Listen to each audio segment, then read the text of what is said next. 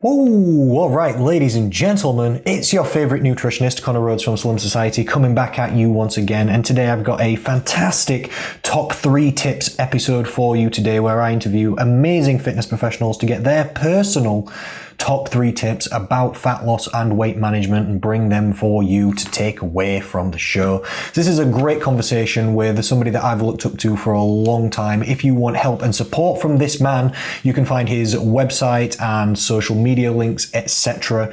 in the description. He not only gives us his top three tips for fat loss and weight management, but also runs us through his personal morning routine. We talk about what he does to keep himself as a high performing individual, to keep himself moving forward at such a fast pace that he does while helping other people do that too. We talk a lot about family, we talk about children, we talk about mindset, we talk about many things. I hope you enjoy this conversation as much as I did with Danny Wilson. Thank you so much. Let's get straight into the show. One, two, three. Yes. Mr. Danny Wilson, sir. Have you got me? Yes, I can see you. I can hear you. You're looking lovely today. How are you? Well, uh, flattered, flattered. That, that's exactly how I am. I've just had a little bit of an issue trying to get online, but here we are. How are you, man? I am excellent, thank you, and I'm really excited to be speaking to you. I've got so many questions for you. What? okay. Honestly, honestly, I've got I've got so many questions for you, and I appreciate your time. I know you're a very busy man, so do you mind if I jump in with the first one? I, th- I think that's the exact thing that we should do right this very second.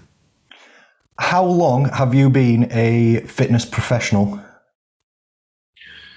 Oof, fitness professional. Professional would be in any way paid.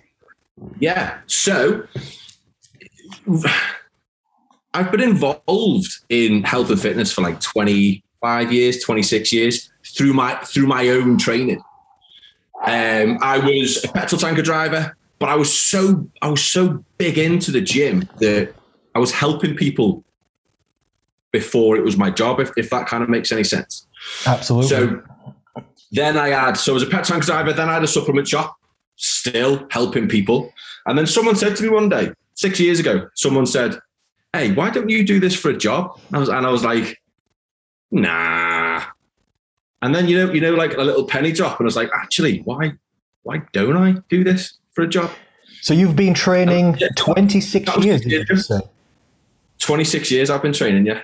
1994 I started. Is that 26 years? Now I, years. now I don't feel bad about how much more jacked you are than I am because that's that's nearly as long as I've been alive. So I don't feel bad at all now. Boosting myself excellently. I'm a I'm a I'm an old man. It would seem. Um, the reason I asked you the question about how long you've been a fitness professional is because I know it's a long time because I wanted to tell you a little story. Um, and it starts with me right now thanking you for being you.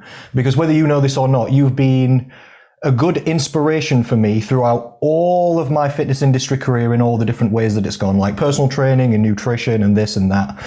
Because I remember a long time ago, I don't even know if I was qualified as a personal trainer, so I didn't even know if I'd done level three at the time. Literally, I remember being at my mum's house on Facebook and somehow I'd found your videos and I don't even know how long ago this was. It could have been seven years ago. It could have been eight years ago. It could have been, it, it was a long time ago. And I was watching these videos and it's just you on face, on Facebook live. No real equipment, no real You've not got no script or anything. It's just you authentically being yourself. You've got personality, you've got passion, and you've got points. You've got things to say, and you are going to shout about it. And I, I was watching this and thinking, shit. I wish I was as confident as Danny Wilson to, to, shout about flipping nutrition and health and fitness and what people should be doing. And that has literally been, and you still do it to this day. I know you, you never stopped ever. And then eventually I also started and now it's my full-time job. So I just wanted to thank you for that because you never know who you can help, do you? No, listen, that's the first time you've told me that, mate. You, you're very welcome.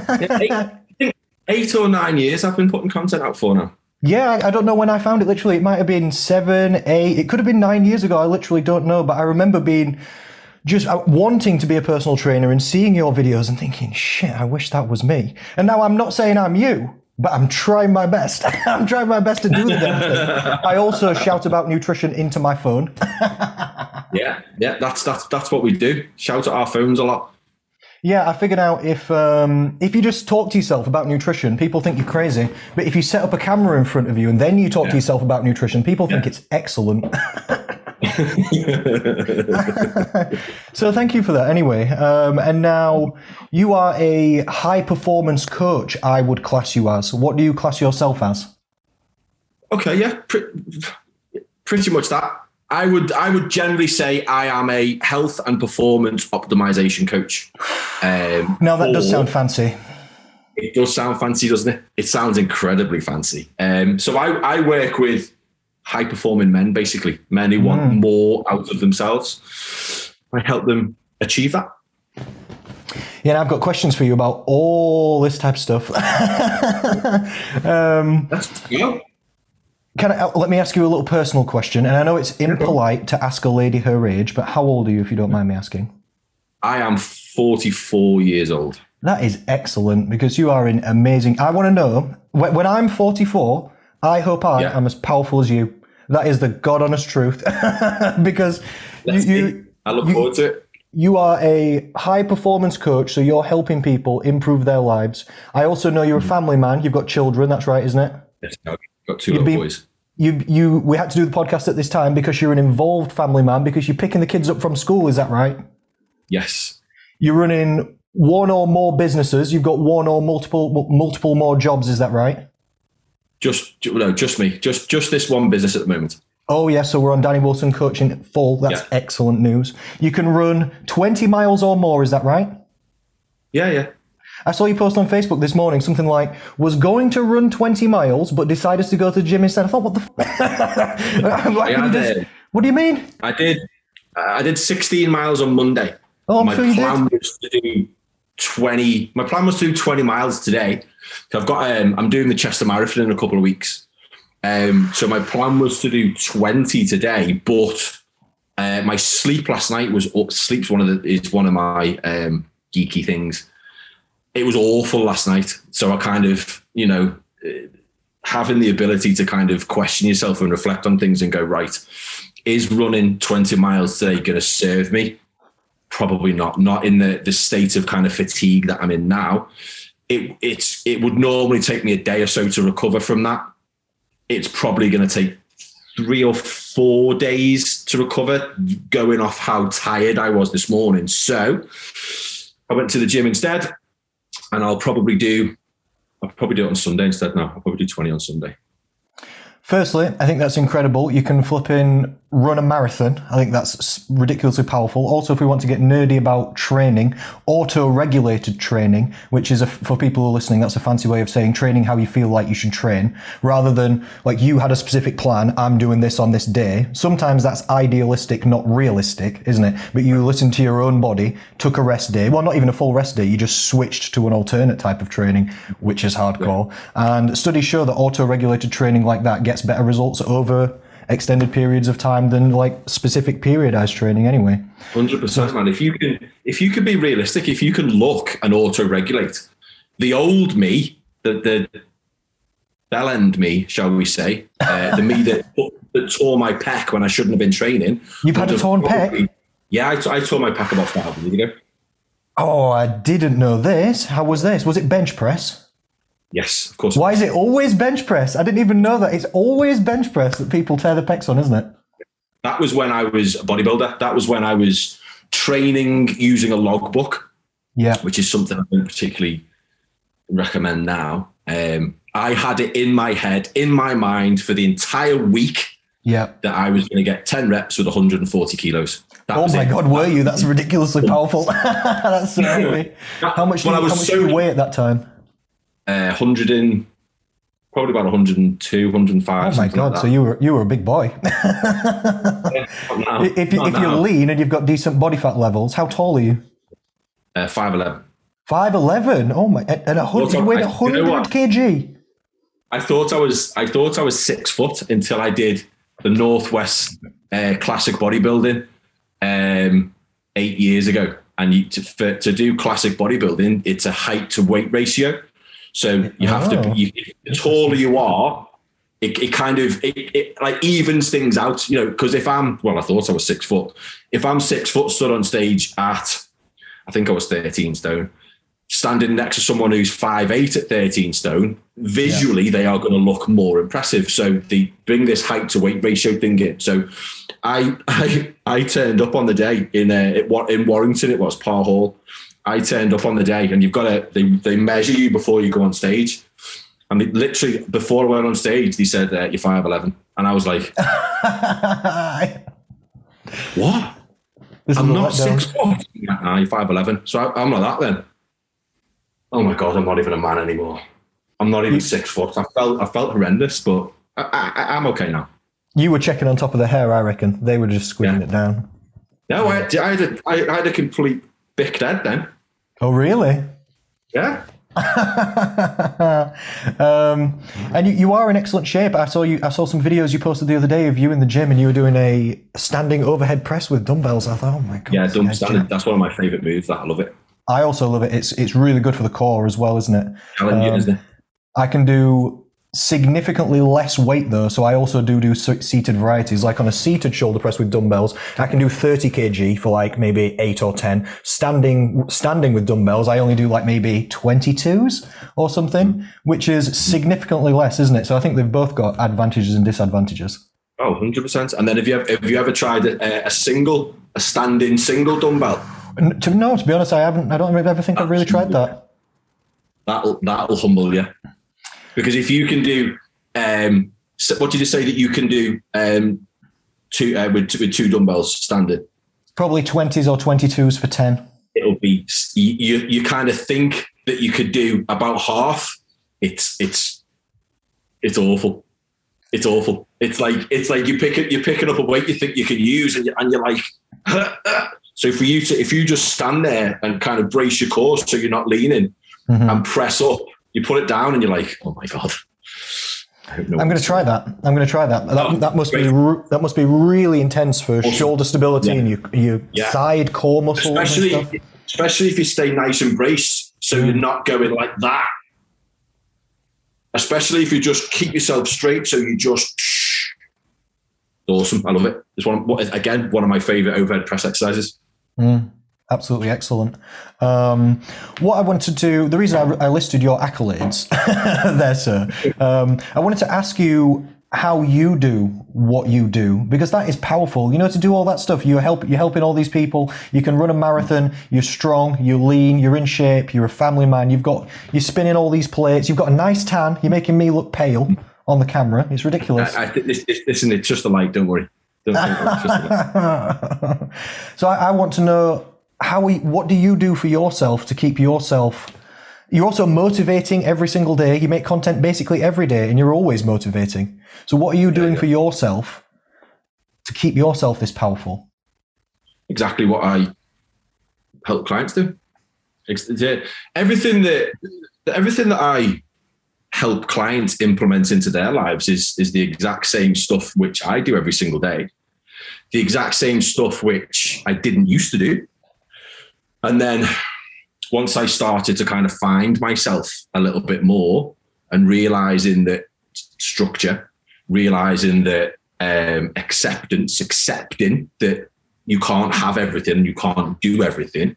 You can do certain things incredibly well, but if you try and spread yourself too thin, you're not going to be able to do it. So I just basically manage my time, manage my energy. I think managing your energy is realizing that you have control of your own energy. I think is is incredible. I think it's pretty it's pretty game changing for when when men realize that you can actually choose how you feel. You don't you, you don't have to if you wake up in a shit mood, you don't have to continue in that shit mood. You know, you can change that. You can choose how you feel. That that's game changing, I think. And that's this is the stuff that I found out for myself. And it's now things that I help guys do to kind of uh, improve their own lives and live the life that or create the life that they want is what one of my clients said to me the other day. I completely agree with with you about what you've said there about energy levels, um, because people also ask me how I'm always up, out, on it, and after it, always seeming motivated and doing all this exercise and helping all these people, etc. And I feel exactly like you. I feel half of it's physical, half of it is what you put in is what you get out. In terms of food, hydration, you could, content that you consume, um, effort that you put in. The more effort you put in, the more reward you'll get out in all these kind of different areas. But also half of it's psychological. I feel like it's also sometimes you feel how you allow yourself to feel. Sometimes I wake up tired uh, some, I, I'm not a, historically a great sleeper, so sometimes I, I struggle to sleep throughout the night, and then I wake up in the morning, or I get up in the morning, and I'm tired, and my attitude towards it is well, literally, well, that's a shame, isn't it, body? And I talk to myself in the third person. I think if we're going to be so tired, we should have gone to goddamn sleep. I just tried for seven hours, you did nothing, so now we're going to have to deal with it, aren't we? And we power on anyway. And, and there's science showing that as well in sleep science that if you I remember some specific study, and I'm going to butcher it and not get the specifics right, but um, they made some people sleep for a short amount of time in a room that had like no windows or clock. So they didn't, the people didn't know how long they'd been asleep um, in in both of these groups. One group um, they told them that they'd only slept five hours or a short amount of time. The other group, they, they also slept a short amount of time, but they told them that they'd slept the full length of time. And then the people who'd been told that they had a good night's sleep felt better on, and performed better on all the tests that they did than the people who'd been told that they kind of should be tired. Because, oh yeah, you didn't sleep very long. So then they believed it and went with it. Yeah, it's called uh, percep- perceptual variance, isn't it? It's how you. How I have no idea. Please inform how, me that it is. how you perceive any event is going to dictate your actions and your thoughts and your behaviors around that event. It's mm. why you can put two people in the same situation and they become two completely different outcomes. It's why some, some people, it's the whole glass is half full, glass is half empty kind of thing in a in a kind of better way yeah, perceptual variance is your perception of any event, which is going to dictate your outcomes. So if something happens, you you perceive what's happened, you process it, and then you your actions after that will be based on how you perceive it. If you perceive it good or bad, if you perceive if you've been told you've not had enough sleep, and you go, actually that does make sense. I feel a bit, I feel a bit fucked. Yeah, yeah, okay, okay. But if someone says, no, no, no, you had a great sleep, actually I do feel good. I feel great. So it's how you how you perceive any event. Yeah, it's like sometimes it's not what happens to you; it's how you take it and what you do from there. I really like what you... your, thought, your thoughts around it. Um, I can't remember. It was one of the one of the Stoics said um, something along along those lines, and, and, it was something like it's we. It's, uh, I think it was Seneca said we suffer more in imagination. So that's it's what it's how we how we think how we think things are that dictate what we do about it.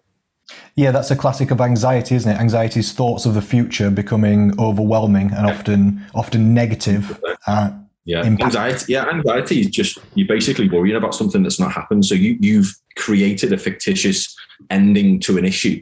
And sometimes when it gets to there, that doesn't even occur, and sometimes it's fine. Sometimes it was all worry for nothing. Sometimes life destroying worry.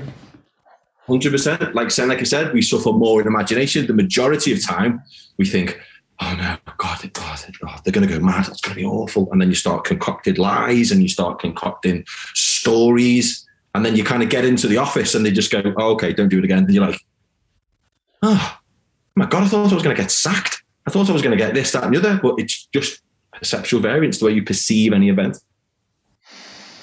Yeah, I like that. I liked what you said about the um, thoughts versus actions as well, because it's kind of like our emotional state determines the thoughts that we have, and then the thoughts that we oh, have yeah. determine the actions that we make, and then the actions that we make determine the results that we get. And we don't have full 100% control over every single variable in life. It's not something that you can fully mm-hmm. control. Mm-hmm. But with focus and attention and time and effort and energy, you can definitely make impacts in any of those areas, really. You, you can help your emotions and you can do positive things, which will impact your thought patterns and then the decisions you make, and all downstream into more positivity. Absolutely, for sure. Another question I would have for you is how many milligrams of testosterone and how many protein shakes and how how many IU of vitamin D3 do you think I would need to take, Danny, to be as powerful as you? how many IU of vitamin D3? Yes, injectable now, isn't it? Is it injectable? I don't know. I have the I have the breath spray. They sell it, don't they? Uh, in salons and health spas, they do uh, IV vitamins, don't they? IV. Oh um, yes, this is a big thing with like celebrities in America, isn't it? Yeah, yeah. Um, uh, vitamin B12 is, is is another one, isn't it? Yeah, but they do. You can go to you can go to clinics. I'm sure it's incredibly expensive. You can go to clinics and, and just kind of lie there and get like a multivitamin IV'd straight in. Yeah, people say there's benefits of this. I only hear about rock stars doing it though. They want to stay up all night and take lots of drugs and then not die. so they just mainline vitamins straight into the system. Yeah. It sounds very American. Yeah, I'm not I'm not fully aware of the effectiveness of that, are you? Probably not. It's probably just a multivitamin in a fancy package, isn't it? It's probably, mm. probably no different at all. Yeah, I'm not entirely sure, to be honest. I know a lot about nutrition, but there's still a lot of sketchiness. And I know you do too, because we've got the same nutrition qualification, haven't we? The MacNutrition.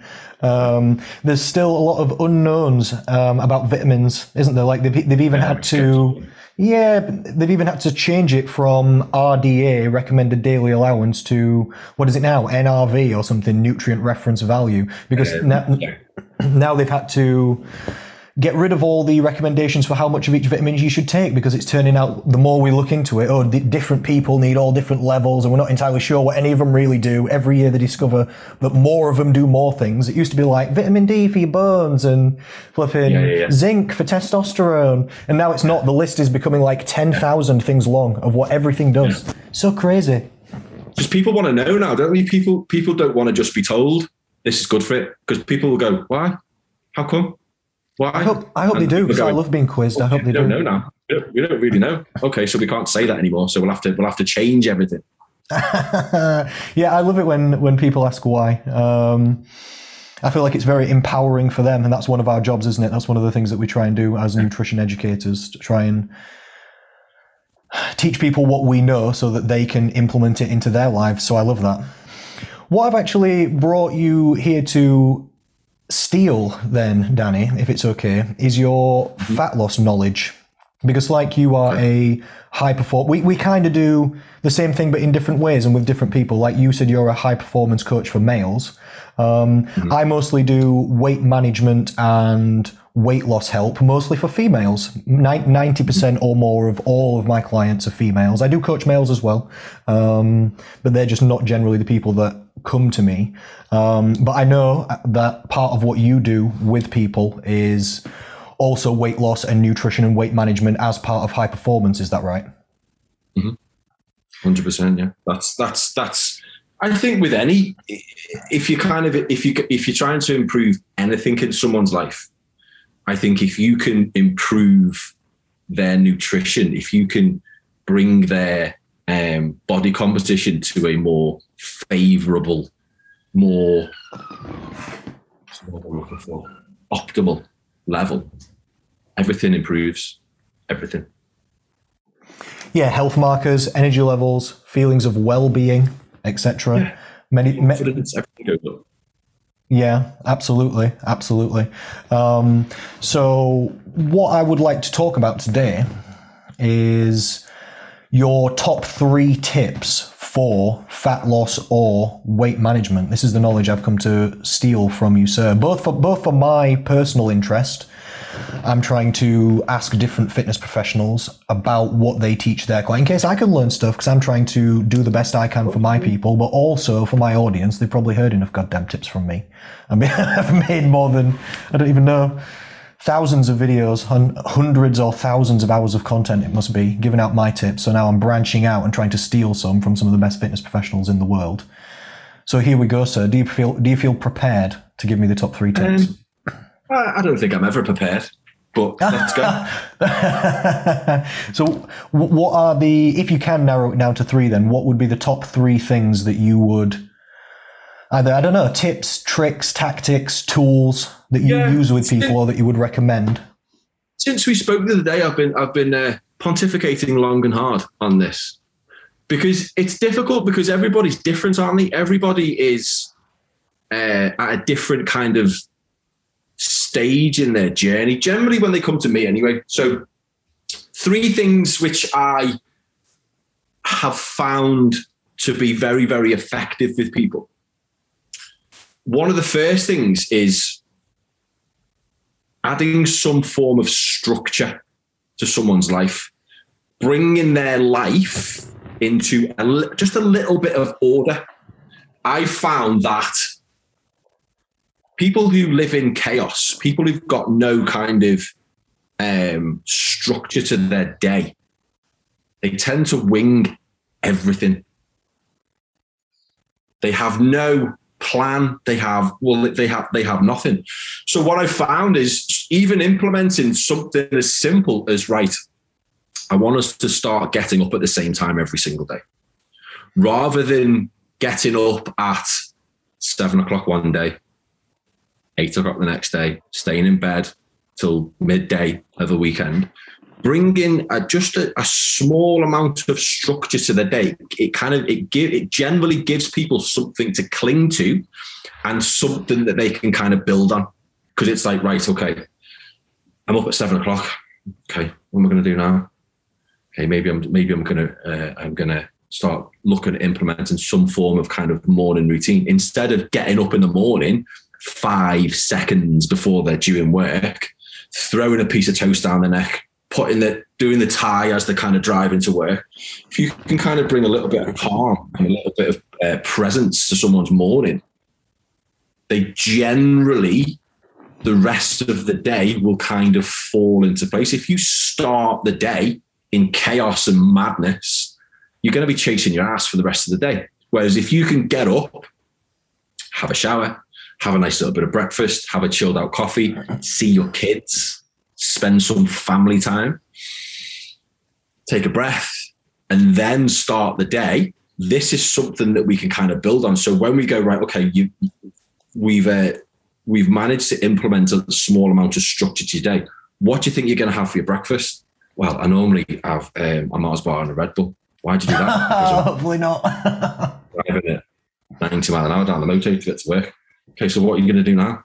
I think I'm going to have some breakfast with my kids fucking brilliant. We're, we're bringing in stuff that benefits them. And whenever, whenever we start looking at kind of to, to, to change something that someone's doing, if there are benefits to it, if there, and what quite often happens to me is after a few weeks, guys will go, Hey, my wife's noticed a massive difference. You know, she, she's like, she's like mega impressed that um, I'm, I'm like, I'm involved in the family. I'm involved in I get the kids breakfast in the morning. And it's like, how do you feel about that? Like, oh, I feel fucking great, you know. It really sound. I feel like uh, I feel like I know what's going on in my kids' lives now. Oh, that's that's cool, man. What else are you gonna do? I don't know. I think I, am gonna. I think I'm gonna finish work early. I'm gonna go watch and play footy as well. Oh, amazing. So just these little kind of tweaks and these little um, changes, they generally kind of uh, snowball, or is that the right word? into other areas of the life. And then it's like, oh, I've done this. Oh, I feel great. I'm getting up at seven o'clock in the morning. What else can I do? I think I'm going to go for a walk. I think I'm going to walk to the shop and get some milk every morning. Oh, amazing. How do you think that's going to be? Oh, I think, I think I'll feel good.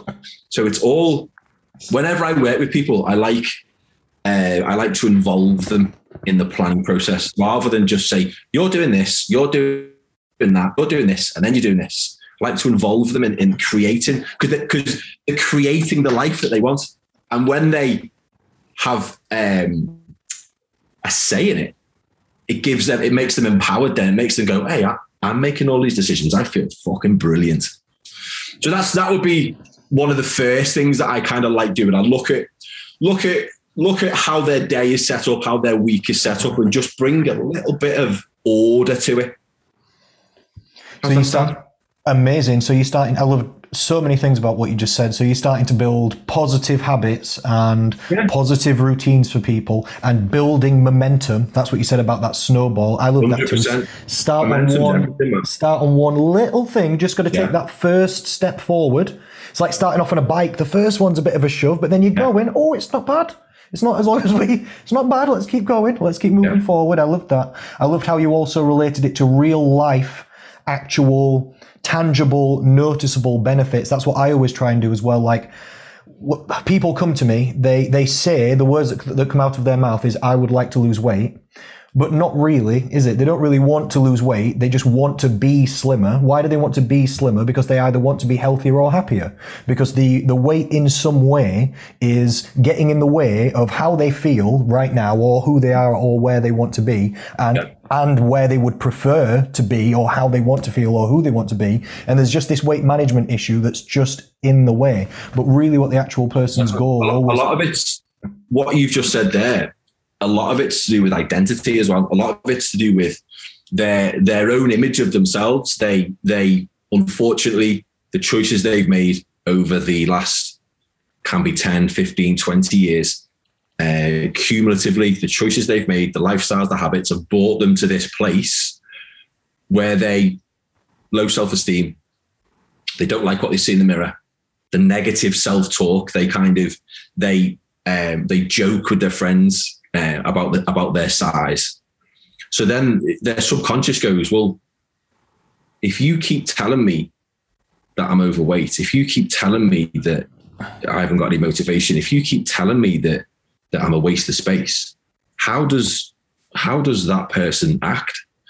Okay, so if that's the person I am, I'm going to start acting like that person, and I'm going to start, and I'm not, no, I'm not going to do any exercise, and I, I am going to stay in bed late. And, and if I, if I'm if I'm this unhealthy person, this I'm trying to I'm trying to say without without being horrible. If I'm this person, I'm going to behave like this person because that's what that's how they identify. The way that they talk to themselves and the way that they tell people oh god i'm such a lazy bastard. Oh god oh god uh, oh i can't stop eating me. It's like all these things that you're saying you're vocalizing them and you're that's your identity so when we start and i think it's it's exactly what you've just said then we start looking at how they identify themselves. We can start changing that changing identity. They start getting better i don't know have i just gone off on a big fucking tangent? No, not even slightly. Um, and I, I know that you, like like you're saying, you were you were you were talking about a very sensitive subject, and you are a very straight talking person, and I've brought you here expecting that because I know you say how it is, and I like that. I think that's great. What you're talking about there is self esteem, isn't it? You're talking because self esteem is how somebody feels about themselves. And w- when we were talking about positive momentum, what you were just talking about is negative momentum, which is also a real thing. And it can be a very dangerous slippery slope. After somebody lets themselves down once, you know, if they say, Oh, I'm going to do this, but they, you don't even have to say it to somebody else. It's not always about letting other people down. Sometimes it's about letting yourself down. You think, or you know, I should be doing this. You might even say to yourself, tomorrow I'm going to get up at this time, or I'm going to eat this thing, or I will go for a walk, or I will do that positive thing. And then if you don't, you let yourself down. And the problem with that is nothing happens. So there's actually no negative outcome of it. And then that, that makes it easier next time to let yourself down again. Because you get you, Oh, you, can, get- 100%. You can more- start getting used to letting times you yourself do it, down.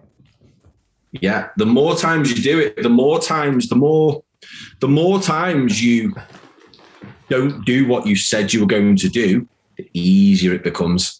To keep to keep not doing it, doesn't it? And then if, if it gets to the point where it builds to where do it yesterday, do it today, didn't do it the day before, not to do it today. And am I going to do it tomorrow? Probably not. And then that's when you, it's really difficult to kind of pull yourself back, which is why, you know, we do what we do. You're exactly right. Because if it gets to the point where somebody doesn't even believe what they say in their own mind they're going to do, that's what poor and low self esteem is, because they don't even believe in themselves at this point. That's where most people, only in a dietary sense, only only to do with the weight loss. I'm not saying that in other areas of their life they've not got things sorted because I'm they, they do they do. But in the people come to see me with very poor what I call dietary self-esteem. Just in that specific area of their life they've tried so many different diets and told themselves they're going to stick to it and this time I'll do it and this time I'll be different or they've said I'll start on Monday but they don't or they'll say I'll get to it after the holiday and they just don't and it just goes on again and again and again and again and again until the dietary self-esteem is just actually just non-existent and they they they come they come to me expecting literally that they will fail my fat loss program as well. So many people who've succeeded have told me that they thought, oh yeah, I just keep seeing this guy's videos on Facebook and he won't shut up about it. So I thought I'm going to have to give it a try just so that I can say that I've tried and failed that one too. so I have to. It- it- that's the thing. People they try all these programs. We call them surface level solutions. They try all these um, free diet plans off the internet and uh, YouTube workout videos. They, they they try all this low in low barrier to entry stuff so that one they can feel slightly that they're no, no, no. I, am doing all I can. I'm, I'm trying to do this.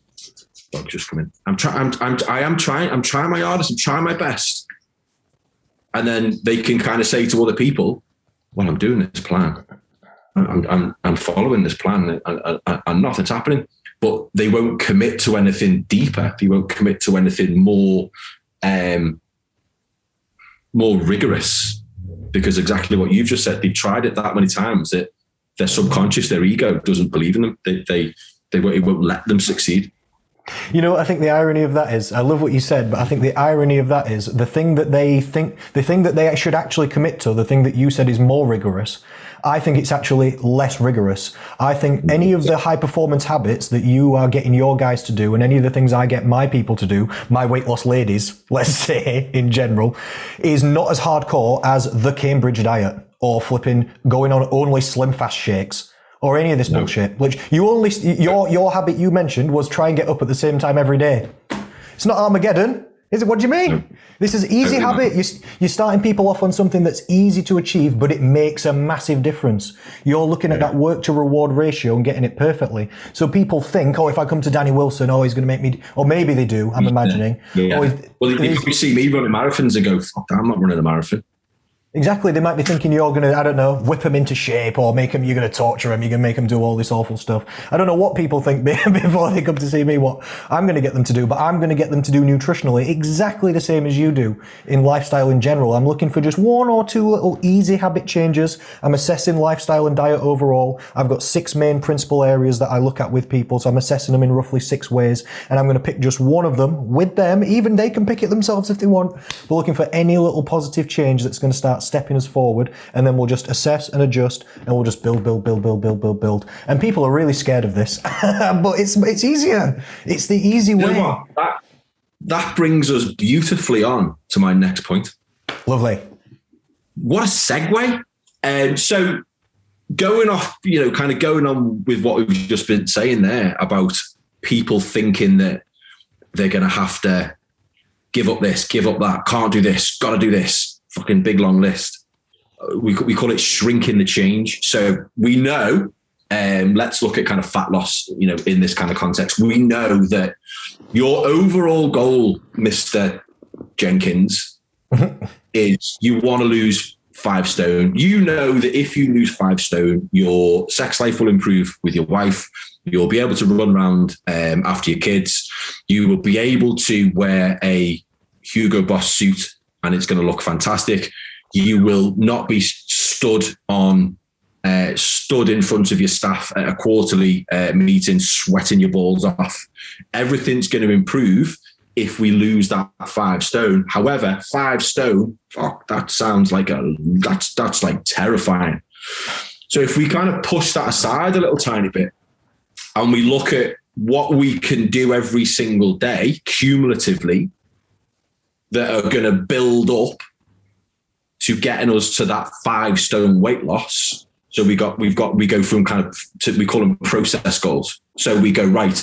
You need to lose five stone. What can we do every single day that's incredibly simple, not overwhelming, and not daunting? And let's look at what we can improve all the time. That, that's the, the way that I kind of do it with clients is we will look at we'll shrink the change down. Yes, you need to lose five stone. However, if we can change a couple of things, a couple of habits, a couple of behaviors each week, cumulatively, you, we, you know, we could possibly change 30 or 40 habits. We can implement 30 or 40 different things. So we'll go, right, you need to lose five stone.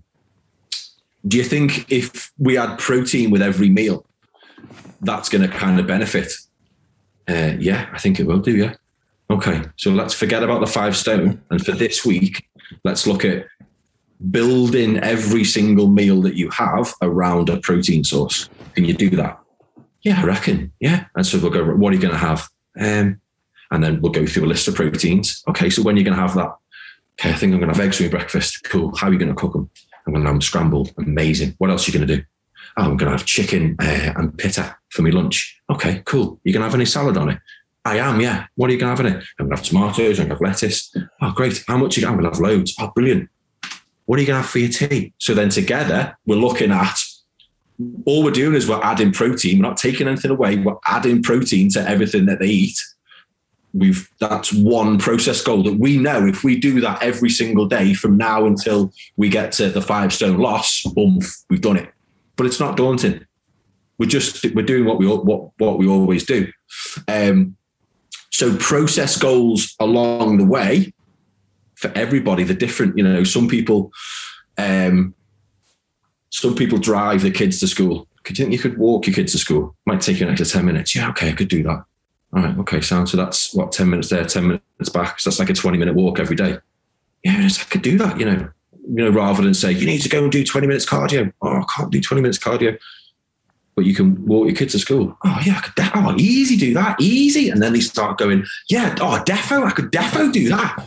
So we're shrinking the change. So we've we've gone from a daunting, horrible, scary, God lose five stone to can I have scrambled egg for breakfast every day. Do, do, do you get me? Do, do, do, you do you understand what I'm saying? That's it's that's process goals versus outcome goals. Game changer, completely not a game changer. It's amazing, and I can also see very intelligently what you've done with the, your answer to this question, where you're going with the one, two, three, because you're not really giving I don't know. It's, you're not giving specifics. You're giving underarching principles that people can use no matter what their goals are or who they are. Like everybody can look at the structure. Everybody can understand what their outcome goal is, which might be weight loss or slimming or health improvement. Yeah. Or, or, for you, for your guys as well, it might be better energy levels, better performance, maybe family goals. They've got, uh, they've got a big, uh, maybe they work for um, a big uh, international company and in six months time, they've been they're very good at what they do, but they've been invited to America to, and this is I'm talking about clients I've worked with. Uh, they've been invited to America, and they've got to stand on stage, and they've got to they've got to address the American um, element of, of the company. But the five stone overweight, they sweat too much, they get nervous, they don't look good in a Hugo Boss suit. So everything that we do tick, tick, tick, leads up to their goal is I want to stand on that stage in Chicago and speak confidently. So you can you can apply shrinking the change to, to kind of to pretty much everything. You know, process goals versus outcome goals. Magical. Yeah, so people need to be thinking about what the what the actual outcome that they want to achieve is. That's your long term, perhaps yeah internal and external yeah, motivation, yeah. but then you need to break that down. Yeah, yeah, yeah. We need to break that down into easy. You, you, you mentioned easy, manageable, achievable, little yeah. tiny daily steps and habits, and then you don't forget about your long term goal. You keep that in your peripheral no, vision because you, you need to know there. where you're heading. Yeah, of course, it's still there, but we know that if I do that, if I do this every day, this is going to happen. Great.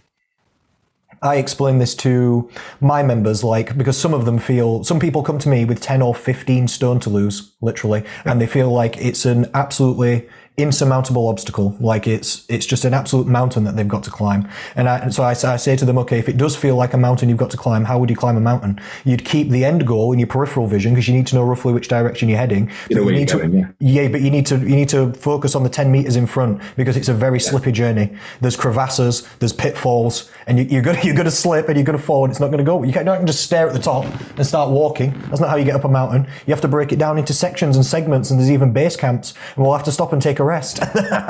it's a correct analogy. Honestly.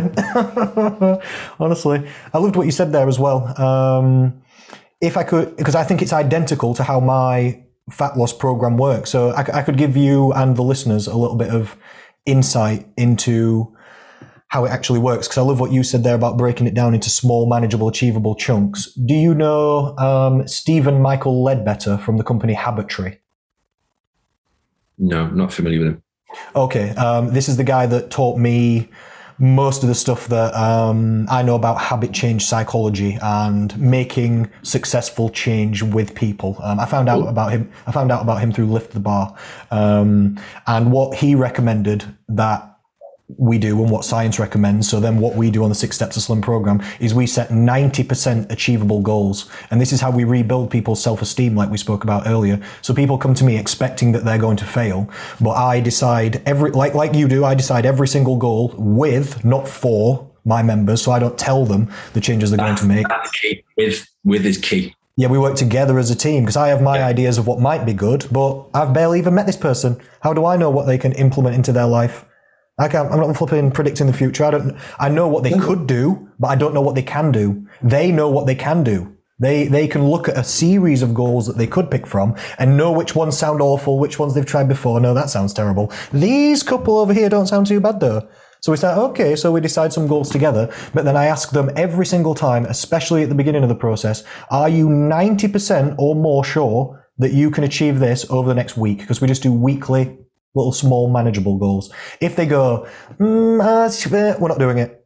That's that's not the that's not the correct goal. I want I want them to go, what? Of course I could do Yeah. that. Are you, kidding? Yeah. I want, to, I want them to say what? Of course that's that's the easiest thing. I say good. Message me when you've done it. and then and it's, if, if we do that process, it's a it's 90% sure that every single person will achieve every single goal that we set. So they can think they're going to fail, they can, but they won't. It's 90% mm-hmm. success rate. And then they'll, after a few little, a few weeks of it, there might be easy goals, but they're actually achieving something and they're doing it. I've told them to do something. They've told themselves they're going to do something and they actually did it. See, now we're rocking and rolling. Now we're building. Now we're moving forward, aren't we? So we do 90% achievable goals like that and found it very effective. I love it. Out of the um, habit changes that we mentioned, you know, like you mentioned protein intake. I know you were just plucking one out, but it's an excellent example. Um, for nutrition, my program's called Six Steps to Slim because there's six areas that people can pick their goals from. Um, Okay. Of maximum effectiveness. One one is called mindful eating, but it's about calorie control overall. So they can adjust the calories of their diet in some way. That's effective for weight loss. There's movement and exercise. They can choose habits from movement or exercise if they want. There's healthy eating habits. So like increasing fruit and veg and fiber and food quality and stuff like Yeah. that. The fourth one is snacking or stress management, like a, a little dual psychology section there, because those things go together. Then the fifth one is protein intake, like you mentioned, excellent area to work on. And the sixth one is the liquids that they consume, and it's down to like oils and lattes and alcohol and hydration and stuff like this. So my fat loss program is literally as you've described. I teach people and show people in multiple different ways. There's these six areas you can pick from. These are your rough habits of effectiveness. Which ones sound good to you? And they're like, oh, these ones don't sound bad. And I think, all right then. Out of if if if if, if they picked healthy eating, we can open the healthy eating box and see some actual daily.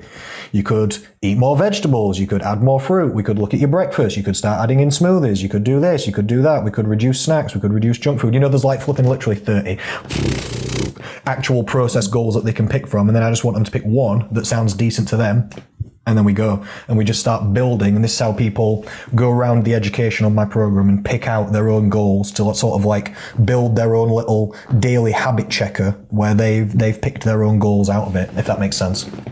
Yeah, totally. Sounds good. So your first tip was structure, and I loved it. I loved your examples as well. You seem big on morning routines. Is that right? Huge. Huge. I think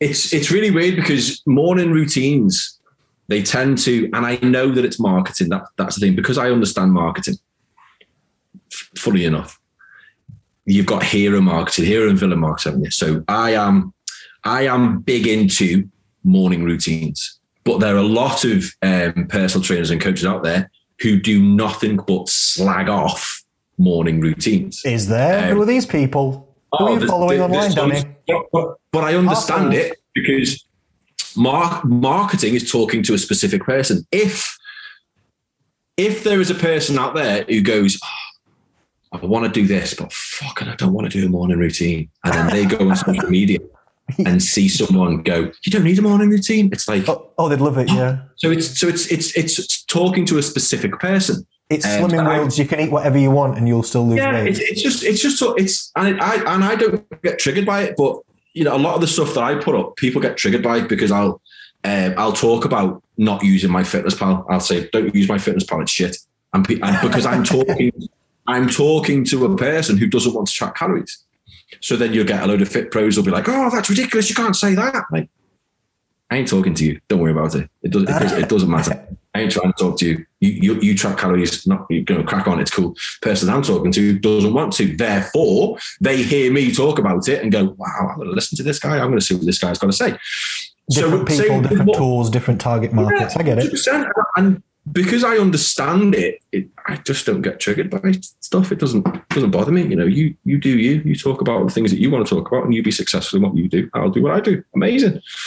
But I think morning routines. If you can start the day with some form of again, we go back to structure and order. If you can start the day in the right place, everything's going to generally fall into place. So I like to, I'll do a little bit of prompted journaling. I'll get up at the same time every day. I don't use an alarm. Um, I get up, I wake up at about quarter past, half past six every day and get up. No problem at all. Dead easy. Up. Uh, I'll do a little bit of prompted journaling. I'll watch something inspiring on YouTube, um, something whatever my kind of area of interest is at the time, I'll kind of watch it. So then I'm starting my day, stimulating my brain. And then um, sometimes I'll train, sometimes I'll do a little bit of breath work. And then that's my day. Then I'm like, right, this is my time. I have set myself up. Kids will get up, I give them the breakfast, take them to school, and I'm ready to go because I've started with a little bit of, with some clarity. I've started by writing down everything that I want to do in the day re- my reasons why, what happens if I don't, who needs me to do this, and my day flows. And anyone that I've helped implement this have gone, do you know what? Getting up half an hour before the kids has like literally changed my life. Because up until then, they like the kids will be getting them up. And that's not the way it should be. You should be up. You should be up and ready. So then you say, say to your kids, do you want your breakfast? And everything's great. Yeah, I completely agree with you. I am big on the morning routine in my life as well. Um, have you ever heard of this book? I think that's backwards to you on the camera, but it's the no, Miracle, it's not Miracle Morning. No, I've not. I've not. I've no. I, I've heard the saying, but I didn't know it was a book. Yeah, this is called The Miracle Morning by Hal Elrod, um, and it's really good actually. I, I read this book and it's it's all about exactly like you're saying, setting up a morning routine and how this can have beneficial impacts in your life. And when I read this book, I thought I can see I've highlighted in it. Look, I was trying my best. Um, when I read this book, I thought that's way too intense, you know, because I feel like what people people get overwhelmed by this kind of stuff, and I did at the beginning as well. What what happened is that that, that book kicked me off thinking about, oh, I really should get a better morning routine. Then I would wake wake up better and have better energy levels and have set myself up for the day better. But I thought, oh my God, that sounds like too much hard work. I can't do this 11 flipping step process that this guy's recommending. And when you go through what you do, then you're like, oh, I wake up, I journal, I do this, I do that, I do the other thing, I do the other thing. It sounds like too much. But what people don't understand is the first thing that you said is you just pick, you just start with one and it just starts yeah. with the time that you get up. It doesn't, it doesn't even matter what you do after that. Even if you just mill around, at least you're up for longer. Least, like you said, you're not just getting up half an hour before you've got to get out the door and you haven't even had, we wonder why you haven't woke up properly. you haven't hydrated, you haven't had time, you haven't stretched your legs, you haven't been for a walk, got any sunlight in your eyes. You know, you just, oh, I'm, I'm still groggy after half an hour and I'm supposed to be young, fit and healthy. After half an hour after I wake up, I'm still groggy. It's fine. I, I don't get up half an hour before I've got to do anything. I get up at an appropriate time. Hydrate, shower, eat, stretch my legs, maybe go for a walk. You know, sets oh yeah, getting, getting some form of um, sunlight natural light in the eyes first thing in the morning is crucial. Yeah, uh, wake, wakes up your system, doesn't it? It's the exact opposite thing where now, like mobile phones have got built into them, like night shift mode, isn't it? Where it removes the blue light a little bit and sort of sepia tones the screen. Mm-hmm. Um, and you can get this automatically on your laptops and stuff because it's removing the blue light because that's sort, sort of one of the signals when that when blue light hits your eyes to sort of be awake until it like signals wakefulness. So then towards the end of the evening, mm-hmm. people are t- people are taking blue, out blue light, aren't they? Blue light stops you secreting uh, melatonin, so mm. it's you, are kind of exposed to blue light all day, and then when it starts to go dark, that's when your brain goes, "Ooh, must be nighttime." So then it starts to secrete melatonin. Melatonin then basically starts off the sleep race. But if you're looking at your laptop till midnight and if you're looking at your, if you're like this with your phone mm. till midnight, you, you, you, you, the melanopsin in your eyes is it's it's sensing light. So it's like it's like well, it's, it's not nighttime. We don't Signaling need to go to sleep. daytime, yeah. It makes sense, but you can. So that sounds like a detriment. But what we're talking about is the opposite benefit of specifically on purpose blasting preferably natural light into your eyes to have the opposite wakefulness effect, which is great in the morning. People um, often say to me, You're always up early and out and motivated and looking well at like flipping seven in the morning. That's because I get up at half five and hydrate, drink. By the time I see people at seven, eight, or nine, if it's nine o'clock and people are like, "Oh, you're looking spry at this time in the morning," I've been up flipping four hours at this point. I've done half an hour of yoga. I've drank two cups of coffee, three glasses of water, had some flipping protein, been for a walk, answered emails, you know, tidied up, emptied the dishwasher from the night before. I've done like seventy nine things, by, and that's my morning routine. You know, Yeah. all those things. Then we're ready to start the day. And it really does help. Hundred percent, man. You need it. I need it. I need to do it. It's my, it's my, it's my time in the morning. My hour in the morning. Forty-five minutes to an hour generally before the kids get up. I also need it as well. I also need it. And I, I loved when you were talking um, about this morning routine as well, right at the beginning. I love how, how many times you've mentioned children because I don't have children. Um, I actually can't have children. Not that that's important. So it's not that I don't want children. I actually just can't have children. But when I talk about things like this, people always hit me back with, yeah, but you don't have children, so you don't understand. And I think, yes, I fucking know. I know I haven't got children for the love of the Lord. But you, you Mr. Danny Wilson, you do have children, so get them told. You, you tell people, please, how they can make it work, even though they've got children, because you are a good father that can also run marathons and you also run your own business and all this shit at once. Think good, set them on fire, fucking get them told. It's just, again, it's, it's it's comes down to identity, doesn't it? It comes down to focusing on the things that you that you can't do rather than focusing on things that you can do. So people, I think people use it as a cop out, which is which is it's not quite child abuse, but it's a bit tight, isn't it? Blaming your kids for absolutely everything. Some people's kids are terrors. Some people's kids are literally terrors, but um, I don't know. I just feel like I, I don't really feel like I can comment on those areas really specifically um, because I don't understand.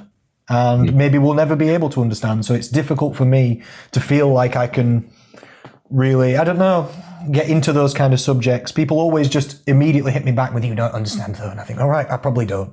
Yeah. But I, but again, but I also think that's a cop out. I also think when someone says you've got you've not got kids, you don't know. Well, that's it's not Well, necessarily. That, that's true. That's arguing like ad hominem, isn't it? That's arguing against me, not the argument. Just because I don't necessarily have something doesn't mean I don't Yeah. understand it. Like- exactly right. No, knowledge Yeah. is not. It's, it's them. specific. It's them getting offended. It's them being ashamed of their own behaviours, so that they they just go the easiest thing to you. It's them knowing full well that they absolutely should be doing a little bit more, but they blame their kids. And then when you not so much call them out on it, but when you say, uh, "Why don't you get a little bit of a morning routine going?" Straight away, their their, their subconscious goes, "Fuck, fuck, he's on to us, he's on to us, he's on to us, he's on to us." Uh, uh, shout at him, shout at him, and then they go, "Oh, you've not got kids," and it's like, oh, "Why the fuck did I say that?" You know, it's it's whenever whenever people start talking like that, it's generally a reflection of themselves. It's generally a, a reflection of fuck, this guy absolutely knows what he's talking about, and I've got no argument, so I'm just gonna. I'm just going to shout and scream bullshit. I understand. Um, I really like what you what you're saying there about perspective as well, because a lot of a lot of people also come to me though because they want to be healthier for their children. So it's not like Oh. having children holds everyone back, or it's not like everybody with children has a bad life, or there's no healthy people that have got children. None of these things are true. There's loads of people that exercise, like you. You do it all at once, but there's loads of people that do all these different things while having children. And I really love it when obviously I coach mostly ladies. When they come to me because like you said they want to run around with the kids. They want to be able to help Yeah. them better in the morning. They don't want to feel like crap getting up in the morning when they've got to try and help other people and then get everybody ready and off to school. And then they, they need to have energy levels to deal with all that. All or you've got to look after all these people. And sometimes your mm-hmm. husband as well. Sometimes he's an asshole. You need energy levels for these things. So I love it when people use family as motivation because love love might be the mo- family mass, family's huge. I think anyone who's not motivated by their by their kids or wanting to lead their kids down the, the right path, I just it, that's something I'm like, wow, that's just I just don't I just don't get it. You know, I just don't get why you wouldn't want to be the best version of yourself, so you can lead your kids, so you can you you you can be a shining example to how you're supposed to behave and you're supposed to act. So I your kids run down the same kind of path, you know. I really like what you've said there. That's an important point because kids don't always do what we say, but often we, they do what we do. Like I'm becoming more like my father, whether I like it or not. My mother will point it out. she don't mind pointing it out, but I become more like my father as I age, whether I like it or not. You know, um, this happens sometimes, so it is important. What you do does it does affect your children. They watch, they learn, they're like little sponges, aren't they? You can say don't do it, but then if they see you doing it, how's that going to go down? Even in their mind, how's that going to go down? What's that teaching them? Yeah. You try and try and tell your kids that they need to eat more veg, but you don't eat you don't eat any veg at all. I know people that don't. I know grown-ups that don't eat veg, but they'll be like, "Oh, you you've got to." But then the kids are like going, "Hang on, Dad, you don't eat any. You just eat muffin chips and chicken nuggets. Why why why have I got to eat veg if you're not eating veg?" You know. So you need to be an example. I think. Yeah, it's trying to be a leader and not a manager, isn't it? Like managers tell people what to do, but they don't do it. Leaders do it, and then everybody else tries to do the same thing. And ev- managers, no one likes managers because they just tell you what to do, and if you always feel like they're on their high horse. If you're the leader, though, if you're like, right, I'm going in, who's coming, or you should yeah, yeah. come, me. that's that's mu- it's the it's, again, it's perspective. It's the same thing. Both both of them, someone's in charge and other people are doing things, but one's a leader. He's a you know, and one it's it's the same thing, but just with a different perspective, or even sometimes a different attitude towards the situation. Sometimes, isn't it? Totally. What do you think about the third tip then? Do you have another one? We've gone structure, we've gone processed versus outcome goals and small achievable steps. Hmm. So this is a big one, I think. And if I think as soon as people realize this, it's a real penny drop moment.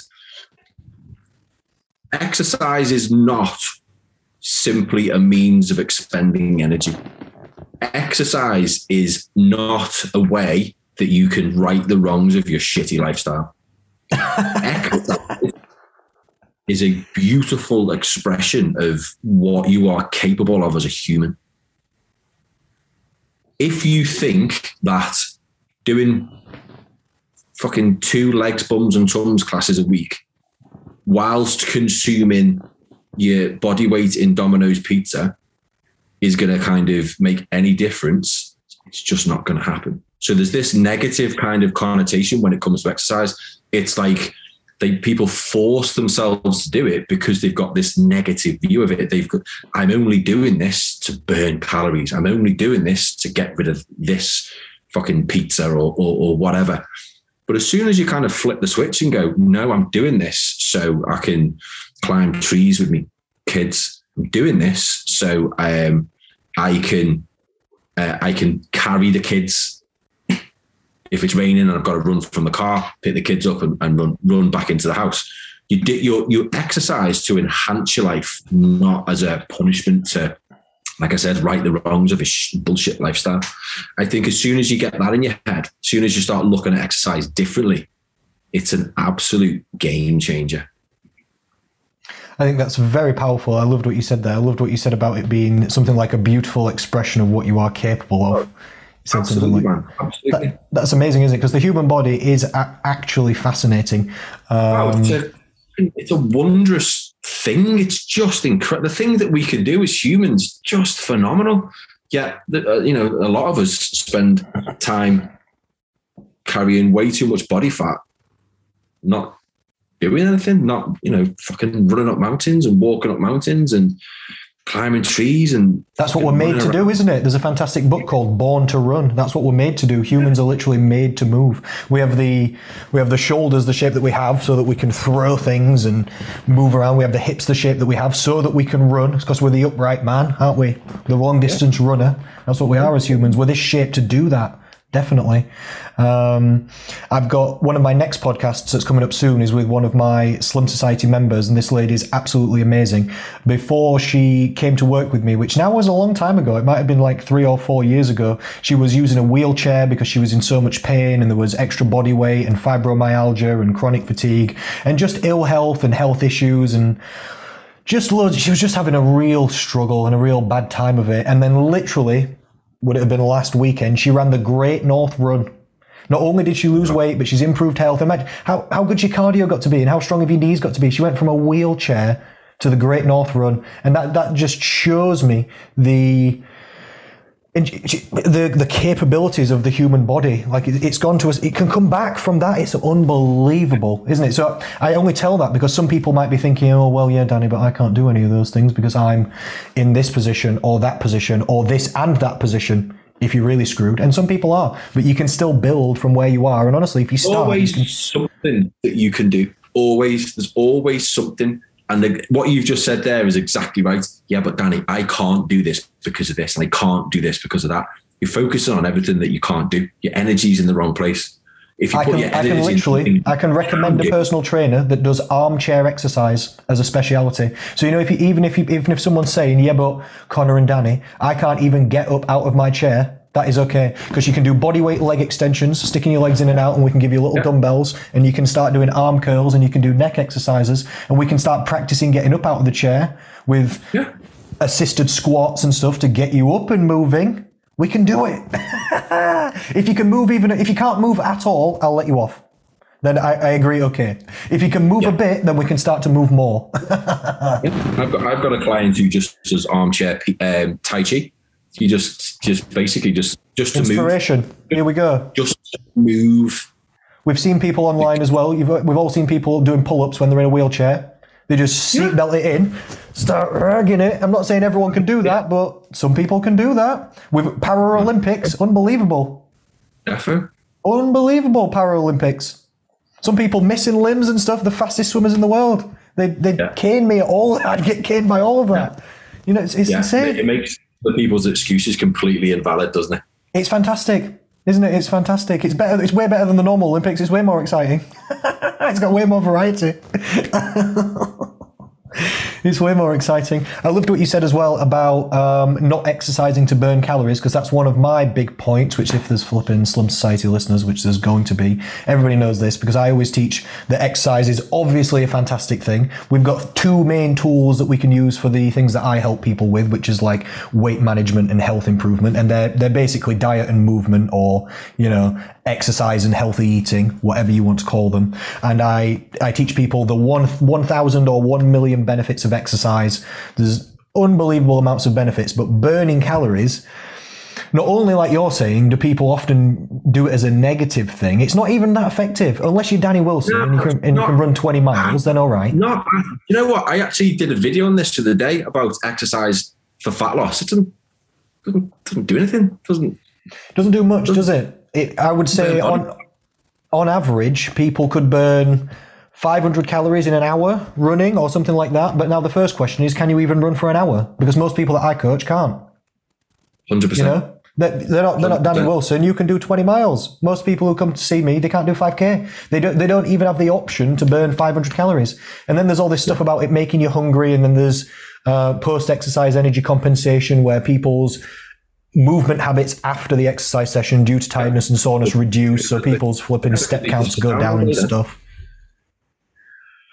So I always teach people. Obviously, exercise is amazing, and it's the like I told you about my six steps to slim, the six core habits. The first one's calorie control, so it's diet, 'cause that's the most effective thing for weight loss. The second one's movement, so I'm straight on it as the second most effective thing. I'm telling people, let's get moving, let's get ex- exercising, ten thousand steps per day if you can, resistance training if you can, anything, anything, sports, walk your dog, do walk the kids to school. Powerful one from you, anything. Let's get going, let's get moving. But I also do inform them, just like you.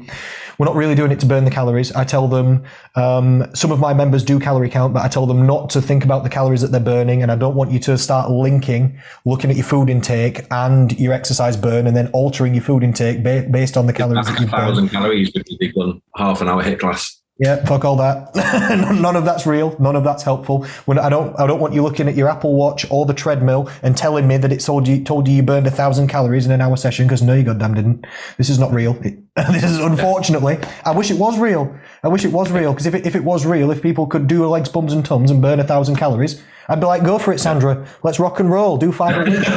You'd be, lo- you'd be losing one and a half pound extra per week. Let's go. Let's go. But it's not the case. You're doing more like 200 calories in like a legs, bums, and tums, and then you're going to be hungry. You're going to be. I'm not saying not do don't do it because I obviously encourage people to exercise, but just I thought it was just a, an important point that I also instill that just burning Oh, calories specifically, it's not the best. the, ma- the majority of those calories, they're not going to come. Well, none of them are going to come from body fat. So it's you know depending, especially if you're particularly unfit, you're going to be working at a higher intensity, which means you're going to be using carbs anyway. So More you're not, carbs, yeah. You're not even burning fat. So it's like. You know, I, and again, whenever I talk about it, I'm like, listen, I'm not telling you not to exercise. because you run you run 20 miles and go to the gym all the time. So what, of course you're not telling not to do that. Not to exercise. Exercise is a beautiful thing, but Just you not for the calorie burn. Yeah, if you think that you can exercise off that domino, large Domino's meat feast from last night, you ain't. Better get walking, love. Better Off you go. That's going to take like, depending on what you what you ate from Domino's, fifty to seventy five thousand steps that'd take to burn off. Let's go. Let's go. Yeah. Uh, when David Goggins, have you have you read David Goggins' book? Um, no, I started listening to it. On, I started listening to it on audio, but it was really upsetting me because his life's. I was trying to have a nice, positive time. I'm trying to get motivation, Yeah. and it was just hours of misery. I was getting really upset for him. I was trying to be motivated. Yeah, he lost an absolute ton of weight Yes, he did. by hardly eating any food. And literally, from the second he woke up until the second he went to bed, he was exercising. He would like he would have a little exercise bike in his in his apartment, and he'd watch TV, sat on this exercise bike. Every second of his day, he was exercising.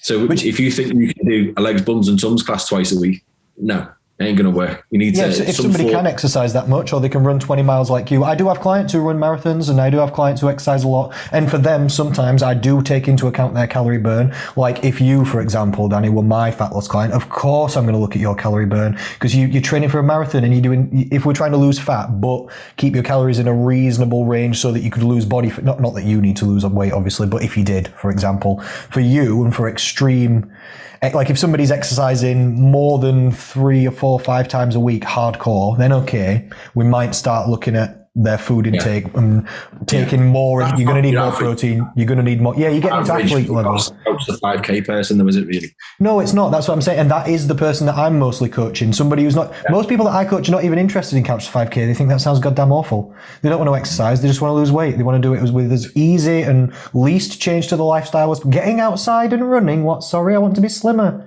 This is what people think. it's not everyone. Um, but yeah, I loved it. I thought we- one of the things that I thought you um, were alluding to there is that old saying as well of you can't outrun a bad diet. Hundred percent. You know, when you were talking about eating a full Domino's pizza and then trying to exercise it off after, not only is it giving negative connotations to your mindset, walk in the morning. Yeah, okay. Kick off your pop then, put your shoes on, and don't ever come back because you'll never burn that off. it'd be awful, yeah, it'd be awful. We're gonna have to go on a pilgrimage from here to Jerusalem to get that off. It will feel like it. It'll be awful. Um, one of the things I do teach about exercise and calories, though, is I do not recommend it really unless you're hardcore. And like I said, unless you can do a lot of exercise and you can burn a lot of calories, then okay, if you like that, go for it. But I don't recommend it as a calorie burning tool, but I do recommend it as one of the best calorie um, maintenance tools and weight maintenance tools. You know, like 10,000 steps per day. If you weigh about 70 kilos or something in this range, you might burn 250 ish calories, 200, 250 ish calories, something like that from doing 10,000 steps per day. What does that do for fat loss directly? Eh, not that much. No one can disagree. What does it do for weight maintenance at the end, though? Yeah. Amazing. 200 to 250 calories extra every day on top of the food that you would have been able to eat. That's either a little bit of a snack that you're getting away with, a glass of wine in the evening, or you could be good all week and do your 10,000 steps. Then on a weekend, you could order a takeaway and nothing will mm. happen. That's why it's Yeah, my it's set. like That's why a it's, cumulative thing, isn't it? The ten thousand steps. It's like like you like you just very rightly said on an acute level, not not a lot, but cumulatively over weeks and months and years, it's gonna it's gonna keep things in check. And you've got your the the health benefits as well. Your your cardio respiratory system, everything's gonna everything's gonna benefit from doing those ten thousand steps every day. yeah, people who meet the minimum movement requirements have something like 60% less chance of all forms of dying, all form, all cause mortality. all, all cause mortality is a horrible phrase, isn't it? But Ah, any any form of death that, that you want to choose. 10,000 day- 10,000 steps a day, your chance of dying of anything is less. reduces. Yeah, which is that. That's why it's recommended, and that's why one of the reasons it, it for that is weight management as well. Because yes, you like we've just said, doing ten thousand steps per day doesn't burn loads of calories, like you said, acutely, like in the short term. But across your entire life, people would burn more. Ca- people burn more calories through walking than formal exercise. Because like like you said, three legs, bums and tums classes a week 200 calories each, how many of those can you really do that you'll get quite sore from it? It's quite fatiguing. It's quite hard work. But if you can just build activity levels into your life, so like you said, you're walking the kids to work. Maybe you walk to the shops. Maybe you go for a walk with the kids or the family on an evening or on a weekend. And we visit a park or maybe we play a bit of sports with the kids because we're losing weight we're feeling better. The energy levels are getting better and we're building movement into the lifestyle. All this adds up to way higher calorie burn and way more fitness improvement accumulative across a lifespan, which is what we're really looking at, isn't it? We're trying to be healthy for life, not just now. Absolutely. So I loved that tip. So you were you were basically saying exercise is positive. Try and think about it for the positive reasons. Try and do it to build yourself up. connotations around exercise. It's it's a it's a How can it's to people do that then? Do you think? If somebody's thinking, yeah, but Danny, I fucking hate it. So how how am I going to remove my negative connotations when I actually just don't like it? look at it. Delayed gratification i would say. If you if you do this this will happen. Okay so if i if i keep doing this so if i if i if i don't just look at the look at the calorie counter on a treadmill if i just think oh it's going to be sound when i can play footy with my kids. It's going to be it's going to be ace. I had a client who um he was he was very overweight but his um his wife was big into outdoor pursuits like really big into it but because he was so overweight he would get so far into like a little hike up a hill or something that it, Mm. it, it'd go, it, it needed it, so they'd have to turn around. So he, he always felt he was letting down his wife. Yes. So the way that we kind of hit the, the delayed gratification we were kind of talking about with him was think about how nice it's going to be when you can lead your wife up a hill and she's not kind of waiting for you to turn around. Think about how nice it's going to be when you can get to the top of the hill and then you can have your picture taken with your wife. How how good is she going to feel? It's like, oh my god, yeah, oh, that's definitely worth doing. You're thinking about a really strong internal motivation there and then getting people to generate willpower and motivation from that there, aren't you? That's really good. Like you just said, we we generate generate our own motivation, we generate our own willpower. Oh, we definitely do. People spend a lot of time looking for it, but they don't understand that it comes from inside you. Absolutely, Yeah. definitely. One of the other tips I would give people for exercise from my perspective, because I don't know about you, maybe you could answer this question for me, but even though I exercise five or six days a week, I actually don't like exercise. I, I only exercise for the benefits. I, I never really get up and think, oh, I'd, I'd love to go running, that's going to be great. Or I'd love to go get squashed by weights at the gym. Not really. But I, I do it because I understand if I don't do that, I feel worse and it brings so many unbelievable benefits that it's worth me thinking, oh, I don't really want to. I just think that's a shame. And I go anyway. Mm-hmm. Do you, do you actually intrinsically like the exercise or do you do it for the benefits or what do you like think? it. You actually like it? I like it, yeah. I like it. I like um with the running, I like I like getting out and I like I like testing myself. I like putting myself in fucking horrible situations, which, you know, five or ten miles into a run, it's not it's not amazing. You know, you don't feel fucking brilliant, but at the same time you do feel brilliant, which is which is really, really mad. I like I like, and again, we'll bring my kids into it. I like my kids thinking I'm a fucking superhero. Oh, that's they- amazing. They they do. They're like, "What are you going to do today, Dad? Oh, how how much weight can you lift, Dad? Oh, oh how far are you going to run today, All of it. All of the miles. All the miles are mine. There's none of it. No one else can go running today, kids, because I am taking all of the miles. Oh, yeah, I, I, I like that. That's that's hugely motivating for me. Is knowing that that my kids think I'm like genuinely think I'm a superhero. That's absolutely awesome. Um, one of the things I would say to people, if, if people feel like you, good. And if, if they want to exercise, I think that's absolutely fantastic. I think you're crazy. To me, from my perspective, I think you're you're a crazy wild man that you, that you that you want to do that you want to do these things. One of the things that helps me relate to my clients is, especially as a personal trainer, when they're exercising and they're not having a good time, I also don't like it. Neither of us want to be there. I understand completely how You know it works. I love I love that you're open and honest about that as well. I love I love I love that you are genuinely saying no no no no no no I fucking don't like it. I No, I'm not like doing it because I like it. I'm not doing it because it's fun, am I? I'm doing it because it needs doing. Some things in life you do you can what I try and teach people to understand is you can't always rely on motivation. Motivation is what you want to do. You don't always want to do what you've got to do in life. Some days you don't want to go to work, but you still go. Don't you? You don't think, oh, I don't want to, so you don't. No, you complain about it, but you still do it, don't you? Some days you might not want to. I don't know. I don't know. Do this for the family, or do that, or pay your bills. Sometimes you don't want to pay your bills. Still do it though, don't you? Doesn't matter whether you want to brush your teeth or not. Makes no fucking difference. We're still brushing the teeth, aren't we? Why? Because you understand consequences, negatives and positives. If we don't brush the teeth, then they'll fall out. Do you want that? No. So do it. It's the same with exercise. To me, it doesn't. There's certain things in life you try to do. Oh, I'll try and eat healthy. Oh, I'll try and tidy up. I'll try and do this. And there's other things in life you just do it, like eating, brushing your teeth, showering. Hopefully, you know, looking after your kids. Hopefully, going to work. Doesn't matter. It doesn't matter. Oh, I don't want to. Shame. Fucking shame, isn't it? Because it's, it needs to happen sometimes. We just you just need to pick yourself up and go anyway. That's one of the reasons I love David Goggins as well, because I remember so specifically.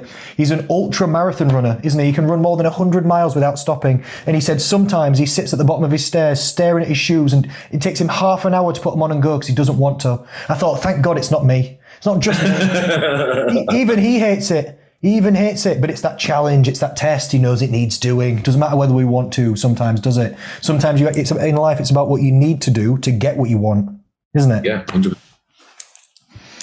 Anyway, thank you, Danny, for your time. I really do appreciate it. Your, I've made so many notes. I'm stealing all your ideas. I hope you don't mind. All yours. Do I have permission? Of course. Danny Wilson's top three tips for the Slim Society listeners are number one, you need to get some structure in your life, preferably in the form of a morning routine. Start in small, eas- easy little manageable changes. Look for one little change you can just start with. Start implementing that and then watch it spiral on its own. I liked one of the things that you said was starting getting up at a specific time every single day. After that, even if you just got more time, you'll start to fill, in my, uh, uh, my mind, people will start to fill those blocks With, with anything. You might tidy up. You might end up tidying up. You might end up, I don't know, like you said, watching a motivational video. You might end up doing something with the kids. You might end up this, that, the other thing. But you're doing things rather than just la- lazing around. We're up, out, and after it. I really loved it. I liked what you said about relating things to real life wins as well and thinking about all the positives that come out of these situations. Number two was break down or understand what you actually want to achieve and break it down into process goals and outcome goals. Outcome goals being what you want to achieve, process goals being what we're actually going to do to achieve that. S- Specific, manageable. So smart goals, actually, isn't it? Kind of. Yeah, yeah, yeah. Specific, what is it? Manageable, no, measurable, achievable, Achievable. uh, realistic or something, timed. It's level three personal training course, we remember.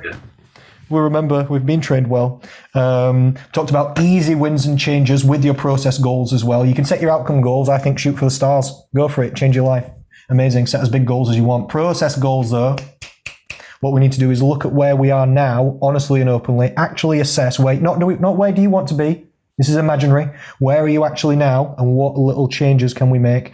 My advice to everybody is 90% achievable goals. No umming and ahhing. Make it easier and easier and easier until we're 90% sure we've got it on lock. Get that on lock, then bump forward. The faster you do it, the faster we can go to the next bump. And then, where's the rest of my notes?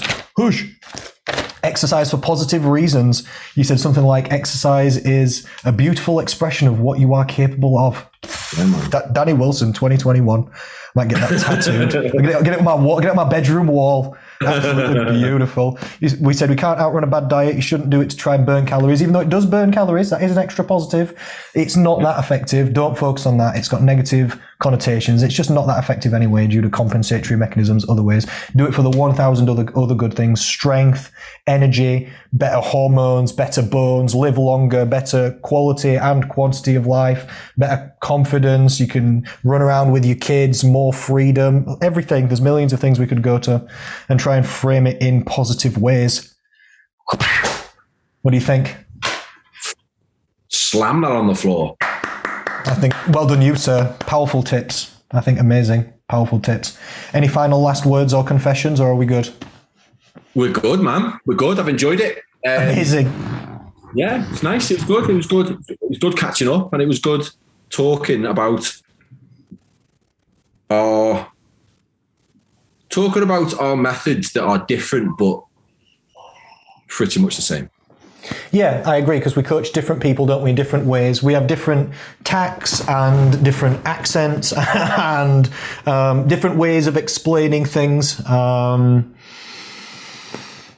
but the pro, the actual principles behind what we do is all about health improvement, happiness improvement, better life, better quality of life, and the the, the overarching like you might not describe the changes that you make with your guys the same as the six steps to slim that I do with my ladies, but I bet you still work on all those areas, don't you? You're, obviously looking at food quality and food quantity and movement and exercise and psychology and stress management and protein. You're obviously doing these things. You might have more because you might be working at a specific weight management. You're you you're a lifestyle and high performance, including weight management as well. But it's all the same. It's all powerful, I believe. Love it. Absolutely awesome, sir. Thank you for listening as well, ladies and gentlemen. We'll speak to you and we'll see you again soon.